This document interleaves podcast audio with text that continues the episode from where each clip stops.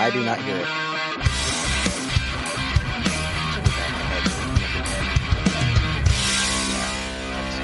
it. Smile and wave, boys. Smile and wave. Hey, anyways, welcome to the Get Offset podcast. My name is Andrew.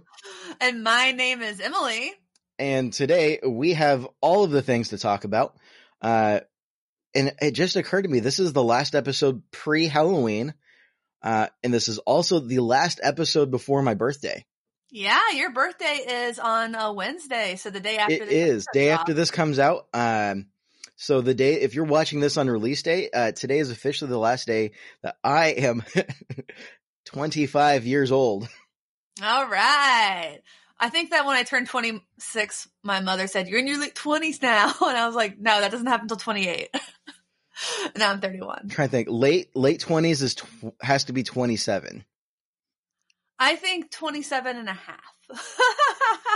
Yeah, but then that's 3/4 of the way through your 20s.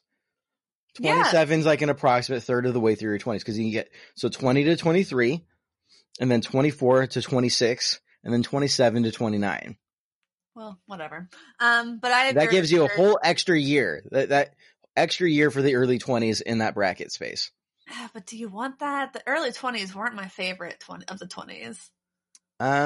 Certainly my early 20s are all right. 20s. Yeah. I have your birthday present right here because I've been filming the demos for it. I'm not going to move it because I got the setup and I'm like, you got it just right. Like, don't touch it. Don't sneeze. Oh my God. I almost cried like while demoing this. So just so everybody knows, Andrew knows what his birthday present is because he helped retrieve it. Well, you make me sound like a dog. No, it was your, so, you know, I do the demos. Andrew doesn't do the demos, but like if he's the one who does the work to get the product, then he can have it. I don't really care. But so if I come cold calling you, you know why? Like, hey, I actually really want your stuff. It's a Line Six Pod Go. Yep. And now that it's working, I think it's really cool. And I think you're really going to dig it. All right. I really like the amp sounds. But when I first got it, I'm like, oh, cool. Like I made my patch. Like that was really easy. Like, and now I'm like, and then I'm like filming it. So like I made one patch. Now I can go and I can film it and I can walk through the process, like, and not sound like an idiot. And I make one patch and I'm like, and now I'm going to make another patch. And I like jokingly make one, name it Andrew. And then, it saves to every single patch slot. Even everything's Andrew. Even if it was like the named one, like the tests that I did, like it was suddenly like all of them. So I'm like, this has happened every time I did the app, I did the firmware update. I'm like, what is happening? And I'm just like, it knows it belongs to me. I think that's what it is. It's like, oh, Andrew, I know that name. My master is Andrew. We will serve Andrew. I had to do a hard factory reset, which thankfully was really easy. And then I updated the firmware was still updated, and now everything's working great. And like, that's actually pretty cool. Yeah, what was weird was when I got it, there were no like example patches loaded in.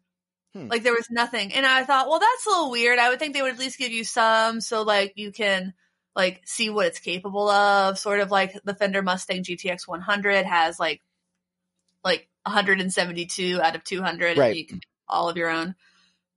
Nothing in there. So I do kind of wonder if it was like everything was boxed up, everything looked new, but part of me is like, was it a weird case of just like something buggy happened somewhere along the line? And I don't know, maybe it was like a refurb, or like they had used it for well, I mean, software is a fickle thing. There's no getting around that. All it takes is one bug. It starts to wig out, and sometimes you refresh the software, and it all works fine. You sometimes start getting to a certain level of DSP. It's inevitable. Now I have to now I'm realizing that this like that time last week I was reinstalling my entire operating system on my computer. So like 2 weeks in a row I've had to just start everything from scratch. And, you know, both times it was like, fine. It was like, whatever. Like at this point I have my Dropbox synced to like, I'm just like saving anything that might be vaguely important to my Dropbox. Yeah.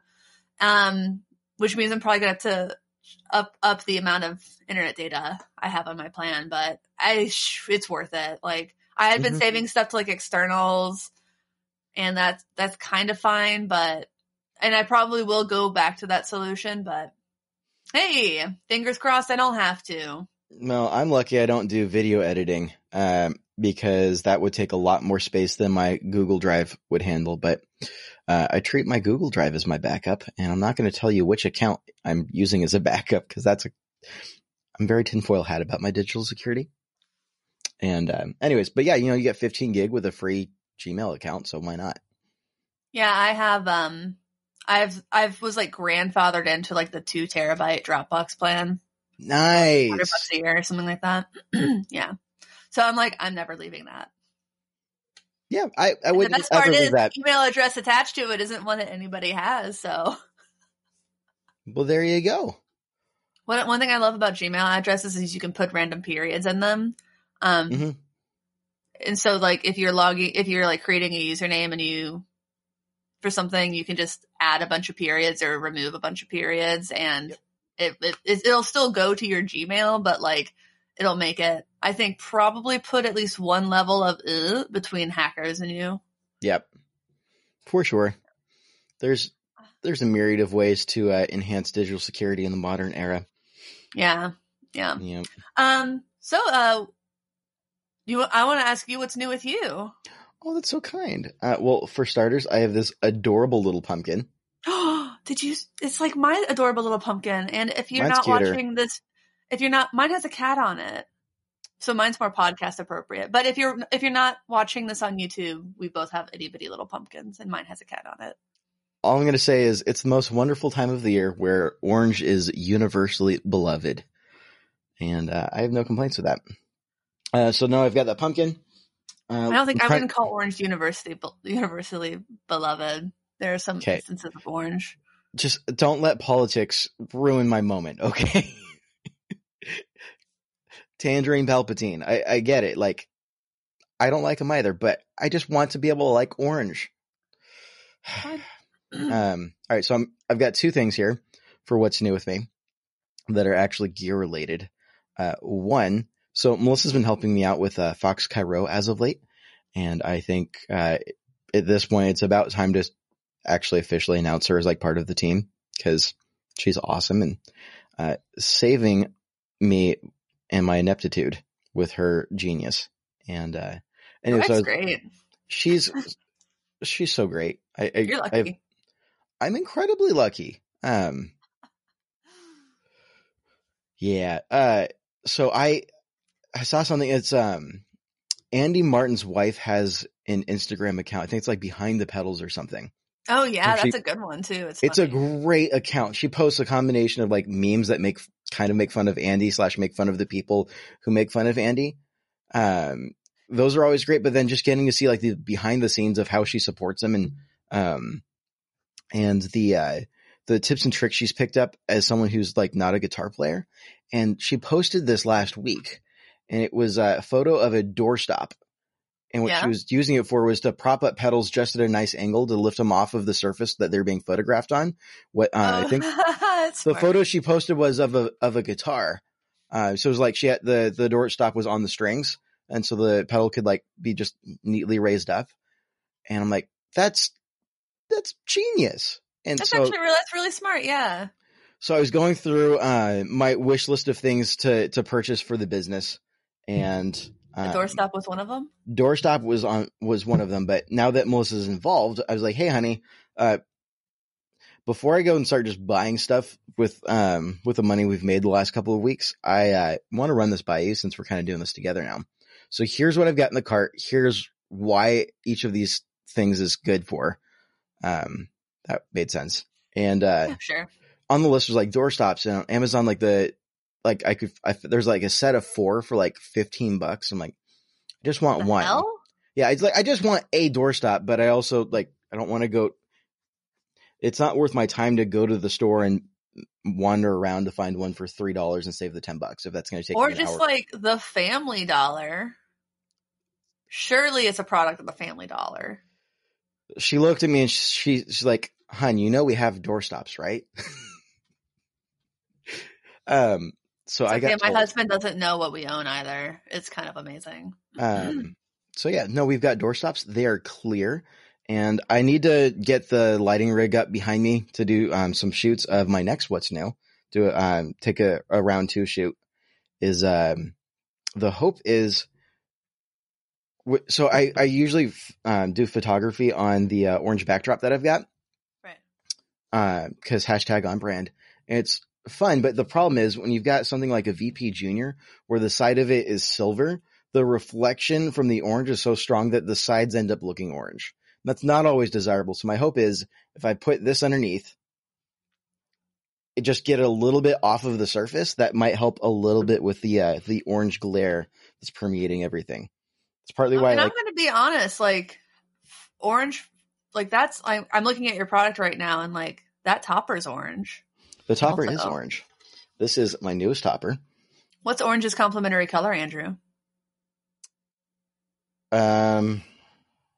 It's actually in that image. Blue? Yeah. Yep. Sorry, that took me a second. I was like, wait, orange is a secondary color. What I'm trying to say is that you could invest in a blue one for when you have orange things.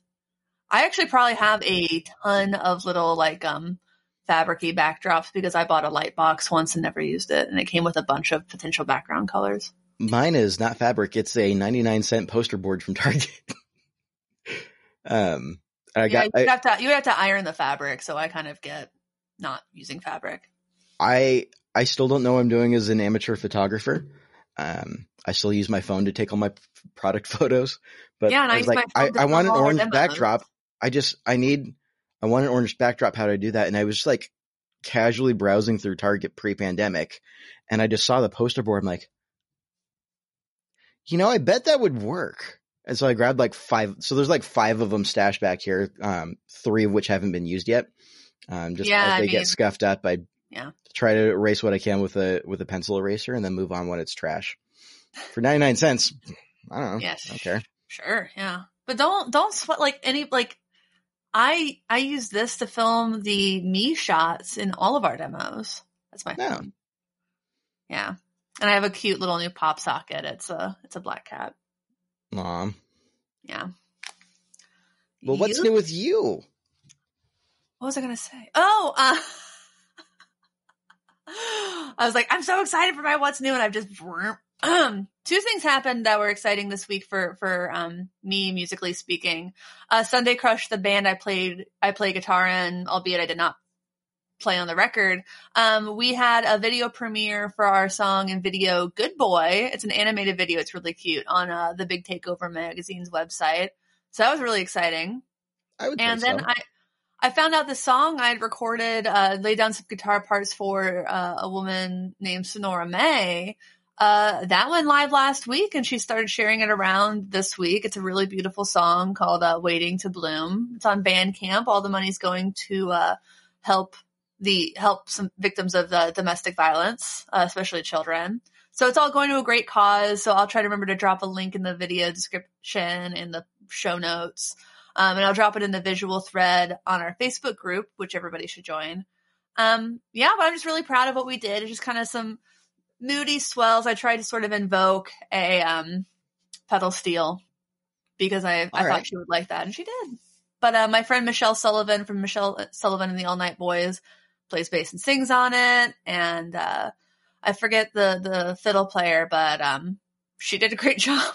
I can attest. Well, congratulations. It's always exciting when new content comes out with your name on it. It is. And I'm just excited about where things are going. Feels like 31 years of hard work might be starting to like pay off a little bit. Yeah. That's, I should say 31 minus 8, 13, 23 years. Yeah. Sure. I don't know. That seems like capitalism might start working eventually. Maybe. For me? Maybe. And I started the new job this week and that's been going well, but man, I did forget what it was like to work 40 hours a week. It's an experience. Good. Days go by a lot faster. It's kind of nice. I bet. Yeah, no, my week 1000% disappeared. I got to Friday, and I worked way more than my normal shift, for Monday and Tuesday. So my manager's like, okay, well, make up for that. We'll let you have Friday morning off. And so like come Friday morning, I'm like, well, I feel like I should be working, but I'm not. It felt like it took forever to get to noon. And I'm working from home anyways. And so I'm like resisting the urge, it probably wouldn't hurt just to check to see where my messages are at right now. See how many emails I've got waiting.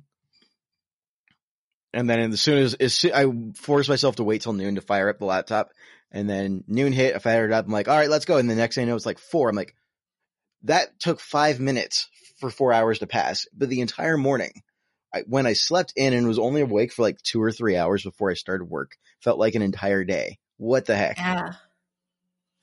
Isn't that weird? I've been waking up at 6:30 to get some other freelance projects done, before I start my work day. I don't know why I said I hadn't worked 40 hours a week. I mean, obviously I do. I've been doing 40 hours of work a week. It's just for one job instead of one main thing and then sure, a couple other things to fill the hours. But sure. Yeah, I've been waking up early to work on some freelance projects, to edit some videos. I am cutting my demo schedule back a little bit. I had been doing 4 demos a week, and that was just a lot, man. That was a lot. Yeah, it wasn't even I wasn't struggling for content because I still have a backlog, but yeah, just to do 4 videos a week really is, it's so many. It's just a lot of time filming and editing. Yeah. Yep. No, that makes total sense. I think with all of that in mind, I think we should update the phrase "time flies when you're having fun." 'Cause having fun, time doesn't fly quite the same way when you're a willing participant in corporate capitalism. I think that's how we should – I think a variant on that is how we should rephrase that. Man, you're going so hard on capitalism this week. Capitalism has not been the kindest to me this week, and I'm not feeling excited about it. Yeah, I'm sorry, buddy. It happens. Yeah, it's capitalism. Yeah. Well, I know we have a topic, but I mentioned something last week that I just kind of want to talk about really quickly before we get into our topic, which is going to be a lot of fun. But I know I mentioned that I thought that you were too young for Pete and Pete, and yes, that was confirmed because I didn't realize that Pete and Pete started airing in 1991. Mm-hmm. And they were a couple of one-off shorts, 4 23-minute episodes, and then it went into a full-time series in 93 or something like that. But I have gone down a rabbit hole of Pete and Pete a little bit, not as much as Rick. I got home one night. I don't know where I had been or something. I had been working on something. So I probably just came upstairs and that felt like coming home. Home. It's I finished work at 7:30 and went upstairs and, we hung out, and then he was going to get on a 9:30 call with India because he's important. And I'm like, well, I'm just going to lay in bed. And I'm like, oh, let me see if Pete and Pete's on YouTube. And it is. And I started watching it at 9:15, and he hears and he comes in, and he just is looking at it. He's like, man, I forgot about this show. And he looks at me and he's like, can you wait until I can watch it with you? And I'm like, sure. Aww. But also I'm a little bit sad that I can't watch Pete and Pete right now. But that it holds up. It really does hold up. There's a lot of nostalgia, and man, the cameos in it. Firstly, the theme song is really just so 90s indie rock, and I really love it, and it's fun. And I think it probably impacted my musical taste more than I had thought at the time or thought throughout my life. But also Michael Stipe is in an episode, and what? Pete Pearson from the B-52s is in an episode. Debbie Harry is in an episode. Iggy Pop's in 4 episodes. Luscious Jackson plays a major plot line in an episode. I'm like, this is how did all of these indie rockers or alternative rockers how did they convince anyone to let them make a children's TV show? And I love that they did it. And like some of the themes in it, I really liked. Like, there was an episode about, have you ever heard of like a Mr. Tasty kind of ice cream truck? No. Okay. Well, so there's an episode where there's this like kind of mysterious, and that sounds more dubious than it is, mysterious ice cream guy. And he always wears this big soft serve kind of head. And nobody knows anything about him. And they like try to befriend him. Like the kids try to befriend him. Mm-hmm. And then he just takes off. And then when they're talking to the Michael Stipe character, who's also an ice cream guy, he's like, I heard some kids were trying to get too close. Like basically, but it was like a lesson of it's not always appropriate to try to be friends with adults when you're a child. And I'm like, that's an interesting lesson. And it was from the perspective of not because this guy is bad, because the ice cream guy wasn't bad. It's just like there are boundaries. It's like a good episode about respecting boundaries, I think.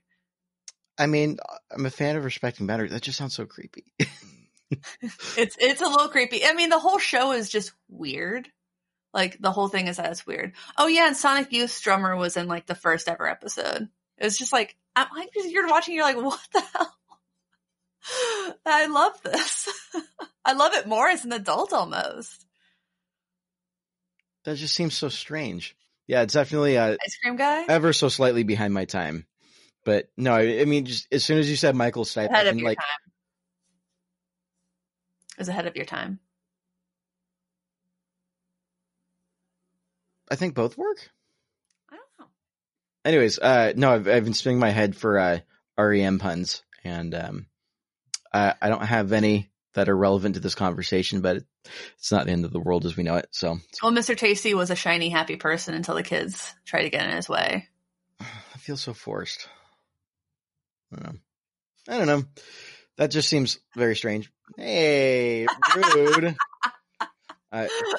For those of you who are not watching on YouTube's, which I didn't kids are calling it these days, it was not the finger, but it was a vulgar gesture. It wasn't vulgar. Don't call it vulgar. It was a rude gesture. But it was not a ruse. But about 22 minutes in, if you want to see Emily visually do something rude, you should watch it on YouTube. Anyways, we actually got more views on our YouTube video last week than downloads. And it was a lot of YouTube views. Yeah, that's actually really exciting. Yeah. I did a premiere, so I'm probably maybe you're watching the premiere right now. Oh yeah, no, I didn't. You premiered when I'm in my day job, so I didn't have time to. I couldn't like step in and like actually watch, but I did come back around, watch the read through the super chat, and I got a kick out of it. I tried to do a lunch thing, so if you want to be a part of it for the scheduling, just let me know, and I'll try to. If I thought I would get a lunch, I would. Oofta. It's just one of those seasons where it's go, go, go. Yeah. No, I was going all week last week, and it was really, really nice. I learned a lot. I like writing because you learn like the randomness stuff when you have to write an article about it. Well, shall we thank our sponsors and then hit up our topic? Yes, this week's episode of the Get Offset podcast is sponsored by DistroKid. They make it easy and affordable to put your music on the internet. Places like iTunes, Spotify, Tidal, Deezer, iHeart. Please stop doing that. I was waiting to see how long it would take you to get interrupted. I noticed it like the first time you did it.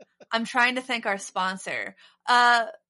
But one cool thing that I did with them this week is I set up for after our premiere, they're going to be able to do it so that if somebody pre-orders the Sunday Crush record, they're going to get an automatic download of the song Good Boy, and that's called Instant Gratification. And it's a cool way to move pre-sales on iTunes and other platforms. Like just like that little extra incentive for somebody to go ahead and pony up the $10 it costs to buy your music or whatever. And that's just one of the many cool little features that you can do with DistroKid. And if you use the link in the video description or in the show notes, you'll save 7% off your first year of DistroKid, and you'll help support this podcast / YouTube channel. So please check that out. And again, thank you, DistroKid, for supporting us. Instant gratification. What could be more American? Sorry, I was trying to say something relevant to the sponsor because, like, genuinely in the back of my head, I'm like, oh, that is actually, like, really cool. Like, I didn't realize that was a feature. And then the other half of my brain was staring at the store stop that I'm now using as a fidget tool to keep my fingers busy. And I looked at it and it says doorstop. And I had my brain immediately went to, well, what's a door start? And I'm just having one of those mornings. Our house came with a doorstop, but we had been using, well, I think I've mentioned this before. In our last apartment, we only had a front door and a door to the bathroom, and those were the only doors in the whole place because it was a studio loft. That will do it. In Nashville, we had, and I think we still have, this heavy little iron, like cast iron, and we would use that to prop open the doors. But man, if you hit that thing with your toe, it was lights out. Blinding pain. Yeah, I don't do the stubbing of the toes. I have to wear slippers like all the time because for someone with such small feet, how do I stub my toes as much as I do? I don't understand. I try to wear slippers or Birkenstocks in the house when I can. And I know Melissa doesn't appreciate it, but my toes do. Melissa was raised in a household where you do not wear shoes inside. And while I understand the hygiene behind that, I think if at any point we think that the floor is remotely clean, we're kidding ourselves. So why? Well, indoor shoes like Mr. Rogers. I mean, yeah, I don't really wear my Birks or my slippers outside, so. Yeah. Yeah. Yeah. Yeah. Yeah. So, all right. Well, our topic for the day. Yeah. Is that something? Awkwardly. Can we hat tip Philippe from Caroline Guitar Company? Yeah, absolutely. Hat tip to Philippe. Listen to his episode with Louise from Dwarfcraft Devices from earlier in the COVID experience. Yes, I've been meaning to go back and listen to it because we got kind of into the sticks on what are the business implications of a worldwide shutdown from COVID. And this is like in March. I think we did the episode like a couple weeks after like I started working from home. It was all super fresh. And I remember a few of the talking points that we got through, and I know that those are aging well, but I kind of want to listen back to what everybody thought was going to happen now that we're several months in and just see like who is right, who is wrong. And how right, I guess. Cause I don't think anyone was wrong. I think everyone's right to varying degrees. So we got into that conversation. So. Mm-hmm. And some of the things just got worse. Like shipping just got worse. Oh man, I'm still so frustrated. Like I'm just like trying to source normal things like supplies for Fox Cairo, and like a couple weeks ago I went to go source one of the products that I use for the production line. Last time I bought it, it was like X amount of dollars a unit, and I went to go check and it literally tripled in price since the last time I had to purchase it. And I ended up having to go find someone who is – or find a local storefront that was a vendor for that company and talk them into giving it to me at a lower price. And it's like special ordering a certain number of units in order for it to make it worth their while. And I was like, I shouldn't have to go through this. Yeah. It's just like, anyway, little things like that. Yeah. Sorry. Anyways, yes, Philippe is wonderful. Yes. He shared this post from the Facebook page, Man Who Has It All. Which I am following now, and it's a delight. You can actually buy these shirts, but it's a picture of a man and a woman. They're wearing a shirt with the same design, and the woman's shirt says guitarist, and the man's shirt says male guitarist. And as someone who's been called a female guitarist instead of just a guitarist, that's really funny. I got a kick out of it. I don't I guess I love the concept, but I don't understand. Like, I guess it's a left-handed guitar. Oh, you're in going the to picture. Go there. I know it's been bugging me all week because the little teardrop pick guard is on the other side. So it's like a pick shaped cutout picture or graphic of an acoustic guitar, but it's a left-handed guitar because the strings on the right are thicker and then the pick guard's on the left, and that's really bugging me because I'm like, come on, guys. Why do you hate left-handed people?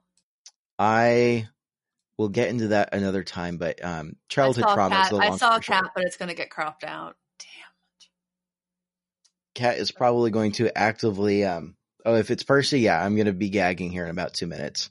Percy he's doing his business. He didn't go into the. Thank God. No, he just walked off to the side of the screen. But the whole thing is the trope of the idea of like there are lists where basically women are categorized as like best women in rock or best female guitarist, and just like we just want to be on the list of the normal, like we just want it to be a normal list. I don't want to be a female musician, I want to be a musician. And that's the sentence. But this is well, yeah, I mean, if you watched her on SNL last night and you're like, oh, she's pretty good for a girl. Oh, if you said that, you're like, you're dumb.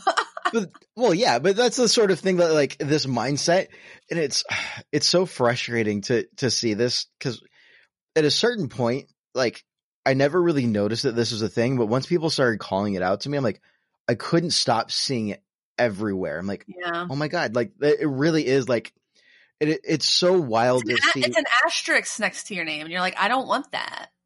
It's a caveat. It's an asterisk. It's this implication of a gimmick, which is actually I had a DM conversation with Mrs. Smith a couple days ago about the concept of a gimmick, and it's just like this idea that people are subconsciously, they're like they might not even realize that they're doing, but they're subconsciously putting that asterisk next to your name and devaluing your work, or implying that your art doesn't stand up for itself, or that it's not even art itself, that it's just some sort of a ploy to play on capitalism to try and get more money and attention and followers.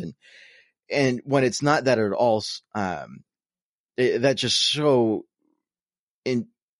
implicitly. It's just such infuriating. It's so freaking annoying. It's just, and it ultimately like, it can be anything from like a mild annoyance to, I mean, I know this hasn't happened to me personally, but I know more than one woman who's been dropped from a bill because we already had one woman on the bill of like a festival. Like not like quota met. What? Quota met. Quota. Yeah, exactly. Exactly. We get a tax exemption now. The token. That's like, you don't want to be the token black person in film. You don't want to be the token woman on a bill. Like you don't want to be the token anything. You want to be there because it's so kind of them to let a woman open up for the headliner. Yeah. Oh yeah. Man, they have one of the four bands on the bill has a woman in it. Quote him at.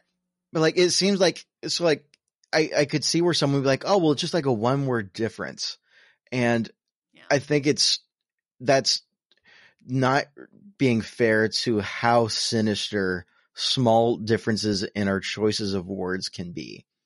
And I that's a statement I can say pretty confidently across several languages, but linguistics is so incredibly important in the way that it shapes culture, and that is something I will stand by. I think I've talked about this before, but like I swear like emojis have changed so much of the way that we think. Is at least this is my pet running theory. I haven't done like tons of research on it, but it's basically hieroglyphics. And so the way that changes our brains to look at things more visually and to speak in ways that like the English language can't, these little things go so far, so fast without us ever entirely realizing it.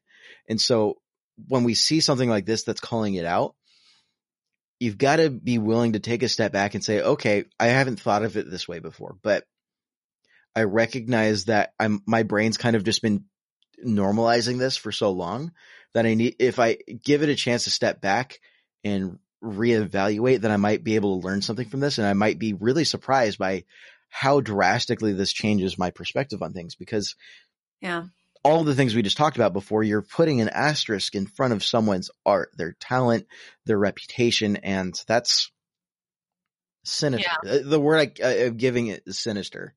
Yeah, I don't think it comes from a good place necessarily. I don't think people are necessarily being malicious. No, but sometimes they are, but not always. Well, it's like, if you've ever said to anybody about anything good for a girl, that's really absolute trash. Like, it's just, are you good or are you not? Like, don't right. put a qualifier in it. But I think that one thing it takes for people to see how ridiculous it is to flip it.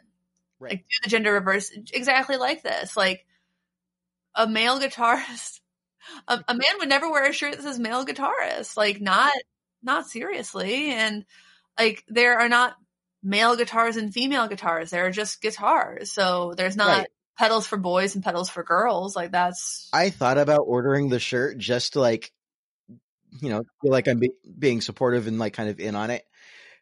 I can't, I really don't think I could bring myself to actually wear that, because that would just feel like, that would feel slightly demeaning to me, even though it's like a flip on the joke and it doesn't really apply to me. It just, I started to order it and I just, like, I couldn't bring I knew I wouldn't be able to wear it. It just wouldn't sit right in the back of my head. And I think at that moment, I'm like, okay, this, like, I'm recognizing, like, in my head that this is, like, makes sense and why they're flipping it and what's so wrong with it. But if I want to go the extra step of participating, and the fact that my brain's like, no. We don't like this.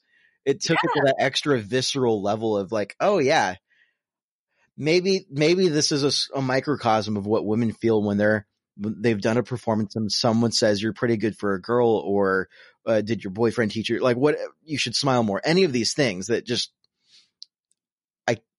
I mean, that's just wild. No, I've gotten this. I got this. I've gotten this in like most of the industries I've worked in. I remember once I was copywriting for a whiskey tasting, and the client literally said, "Yeah, the copy's pretty good for a girl." Like, literally said it. I was like, and I think that my face just stonied right up. I was like, and he's like, I was kidding. I was like, I don't think you were. It was. Yeah. I don't know. But that, I remember, like, that made me so mad, and I like. So I know he was joking, but also, like, that wasn't funny, man. I've been getting that my whole damn life. Like, it's never, like, I've been getting that since I was a kid. Since you do, like, throw like a girl or run like a girl. What was it, like, Dove or somebody did, like, the like a girl campaign? I don't remember. I remember the campaign. I don't remember what company it was. Tells you how successful the campaign was. But, like, it would ask, like, a young girl to, like, show us running, show us throwing. And then then they asked the girl, show us run like a girl, show us throw like a girl. Like, right. My own dad, who is, you know, always been supportive, I just remember at one point he did say the words, like that's throwing like a girl or something like that. Maybe it wasn't my dad. Maybe it was someone else on the team. I think it might have been one of our female coaches, now that I think about it. But, like, the idea of just, like, if it's not proper form, it's throwing like a girl. Sure. Maybe that's just weird. It's just a weird thing to say. Like, I don't know, man. Sure. I mean, I think a learning.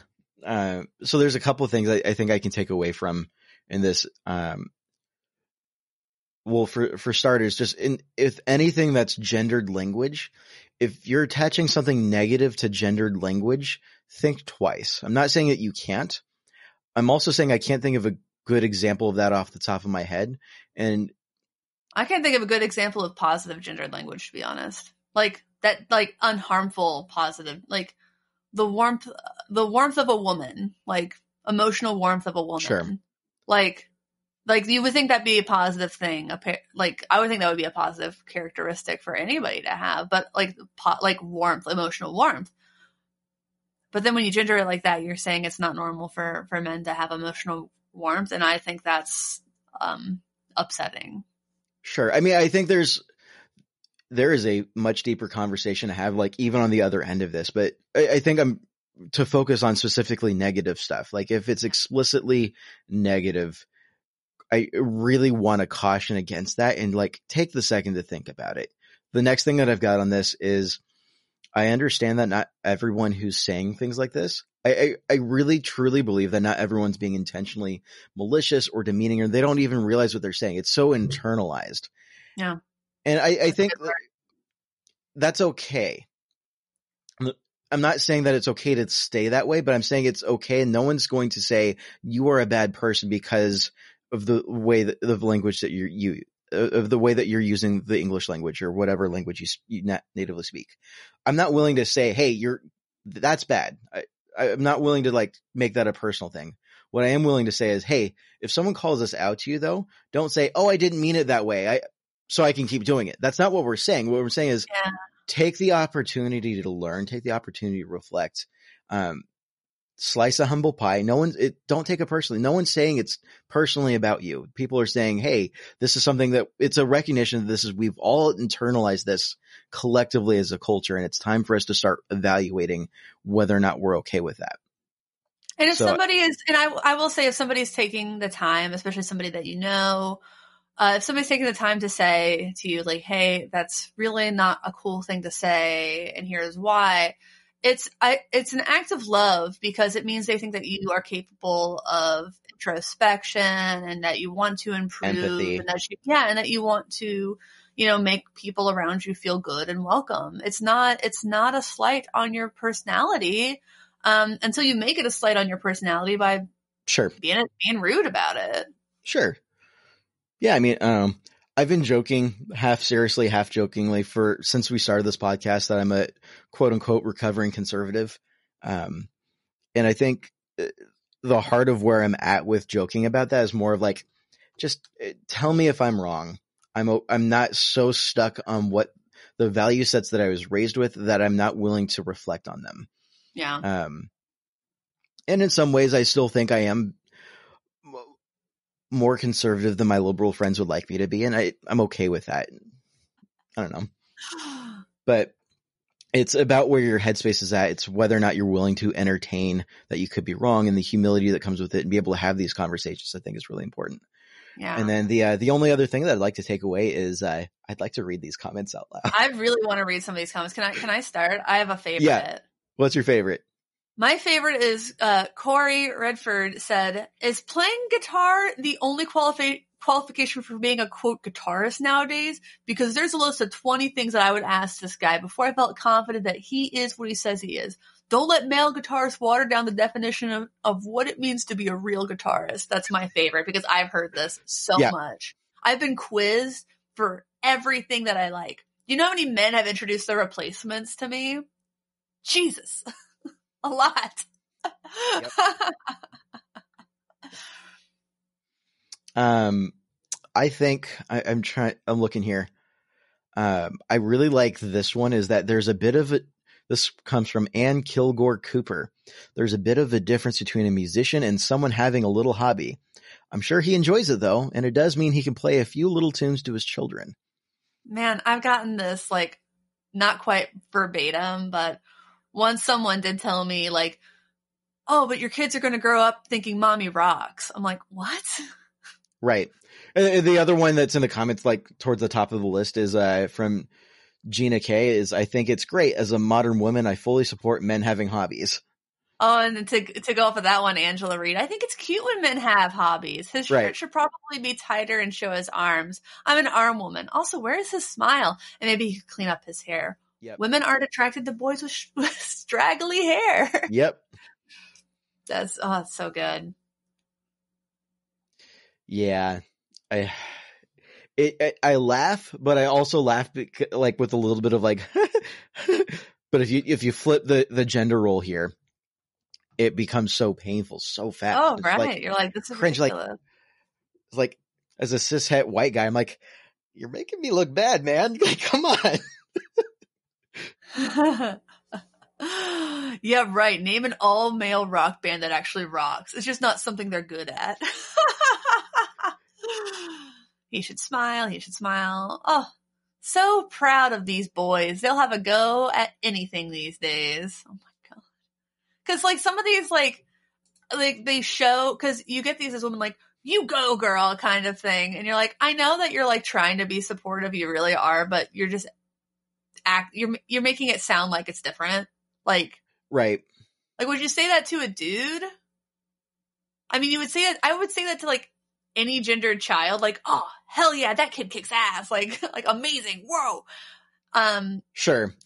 But so, like an adult, like, God, that's really, is the word patronizing? Cause it feels like the word is patronizing. It is.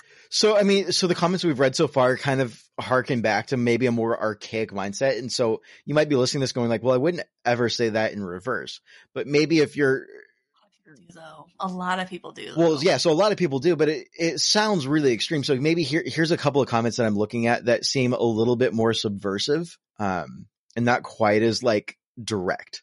But I see frequently and is really hard to see is, so here's one from, Amelie Abrami. I just butchered that name. I'm so sorry. People only listen to his mediocre guitar playing because he's a man. If he were a woman, he'd actually have to learn to play. Good for him. He's got looks though. I'm sure his little guitar matches his pretty hair. The problem it's like, is women actually do have to be like twice as good as men to get half the respect, but sure. Yeah.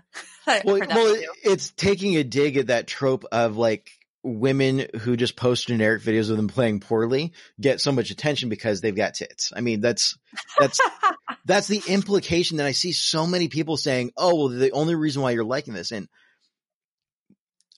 as if that's, you know, the thing that kills me is that I think there's an element of truth to it, but the onus doesn't land on the woman in that. The onus lands on all the creepy old dudes. They're like, fast forward to 43 seconds in, you can see a jiggle. I'm like, what are you guys doing? That's not what the focus of this is. The problem is not the woman who's putting herself out there saying, hey, I can play guitar. The problem is the guys that are getting all creepy are like, let me grab the lotion and maybe and at the end of this video, I'll switch over to Pornhub. Like, it's so uncool. But people actually say this sort of thing, and it's not quite as direct. Even if they don't see it, a lot of them think it. A lot of them think things like this one by Kirsten Fletcher. Wait till he has a baby. He won't want this rock life anymore once his father instincts kick in. It's really just a phase. There's another one, Alexandra Shostak. He just learned guitar so he could be, quote, one of the girls and meet his future wife that way, right? He probably can't actually play. I mean, you like, there are people who think these things like, right. Oh, she just wants to be one of the guys. Oh, once she's a mom, she won't want to do this anymore. Should not encourage a hobby. This hobby, man, I don't even see gender. It's only an issue when males make it an issue, which they do all the time. I like this comment, which is where do they put their wieners when they play guitar? I'm like, well, the problem with that is because guys have been designing guitars. That's why it fits their bodies. That's true. Look at guitars that are designed by women or for women. They're very different for a reason. So well, sometimes they're different. Sometimes they're not. I mean, sure. I only know of a male bassist. I don't know of any men who want to aspire to be a male guitarist. Good for Andy for wanting to aim that high, though, by Nat Davies. Good for you. Good for you for wanting to try. Oh, my God. I'm not sexist. I just think that boy bands aren't as good as real bands. That's why they don't get as many festival gigs. There's no need to turn it into my identity politics like all these boys need to do. Sure. And so as the comments start digging deep, I think the comments that got the most likes are the ones that were so blatantly like, yes, like these are things we hear and we can all agree that those are bad, but it's the ones you start scrolling down, you start looking at the more sinister, the more not quite as direct, the less obvious. He probably had a lot of musical women in his family. That's another one. It's like the same. And I think that especially women who are into cars are probably going to hear something like that a lot. Sure. Like, oh, did you just really hang out with your dad a lot? I'm like, well, maybe their mom did that kind of stuff. Yeah. Like my mom's the reason I play guitar. And it's just, and the word I keep coming back to is this, the conversation I had with Mrs. Smith earlier this week is like, it's putting an asterisk. It's implying that there's a gimmick that's just so ruinous and angering. So anyways, that's all I've got before my blood pressure starts getting out of hand. No, this is me getting upset. I know. Oh gosh, it's like you getting feisty. Like you listen back to it later, and you have to be like, no, that wasn't so feisty. After all. Feel like every time I get feisty, like I'd start pushing back. I'm like, ah. And I go to listen back. I'm like, oh, punk, you barely even like spoke up. No. Meanwhile, I got a weird email this week and was like, the more I read, like the first time I read, I'm like, oh, whatever. And then I read it again. I'm like, that's ridiculous. Like everything in this is stupid. Like, yep. What the hell? And I said to a friend, I'm like, is this ridiculous? And she's like, yes. Yes. Yeah. So final call out before, cause I know you got things to do, places to be. And I have to, well, if I don't finish filming these Pod Go demos, you're never going to get it. So, so I'm going to, send you that direction. But first, I'm going to point out that I wore the shirt because I wanted to show off my love for In-N-Out. But then like the microphone placement's been covering up my shirt for most of the episode.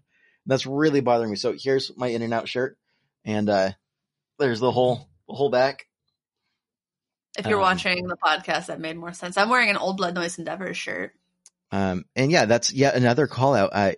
If you're not watching the podcast on YouTube and you have the opportunity to, do whatever works best for you, but just know that it's an option, know that it's there, and know that I swear that my face, you stare at my face, like it's hard to look at it first, but give it 20 minutes. You'll settle in. It'll start to look normal, maybe familiar even. I don't know. Maybe. Let's see. I want to take a look to see what other demos I even want to do with this Pod Go. And I want to run it by you. Do you think it'd be worth it to just go through some of the sound settings? Yes. Okay.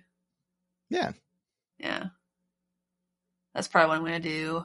So yeah, I'm going to go through, do additional videos with the different amps and probably the cabinets as much as I can with it being like reasonable, because there's so much. There's so much in this pedal. Yeah, no, there's a ton. Yeah, distortion, modulation, delays, reverbs. There's a lot of things. There's a ton in there. I think the huge value out of a video like that, because it's a pedal unit that's geared for beginners, meant to be something like kind of more palatable. I think if you can show truly how user friendly it is, minus software bugs, but factory reset obviously. It was such an easy fix. Right. So being able to show that and just kind of make it a little less intimidating, because like even for me, like I've been playing guitar and playing around with effects and whatnot for long enough. Like I still don't like the idea of like LCD screens, like getting into menu diving. That always kind of wigs me out. Yeah. And so I think I can't be alone in that. And I think I've been told over and over again that this product really is user friendly, really is beginner friendly, and really is meant to help you get into the music and start playing. And I think that honestly, to be able to show that would be huge. Very, very easy once you kind of figure out which buttons to push at which times. Mm-hmm. I thought it was really easy. Like you can hear the different sounds as you scroll down them if you're building it on the board. If you're using the app, the software that you download, I didn't try the whole like playing along, like while I had that open, but it does show you like visually what those effects look like. So like if it has a name and you're like, I don't really know what that name means, like Minotaur, you look and it looks like a clone, and then you're like, okay, that's what that is. Or like you look at it like, oh, that's a DS1, that's a DS2, mm-hmm. that's a Tube Screamer. Yeah. Like, so if you know what the things are, it starts to make more sense. But like building them on the little device, since it's not like, for me, it's like, it would be harder if it were a touch screen. So that it's not a touch screen, it saves a lot of, I think, the pain in the ass stuff that you often have with, screens. But cool. Well, for everyone out there watching, please check us out on patreon.com/getoffset. Check out getoffsetpodcast.com for merch and more. Please rate, review on iTunes, subscribe on the YouTubes. Thanks for watching. Thanks for listening.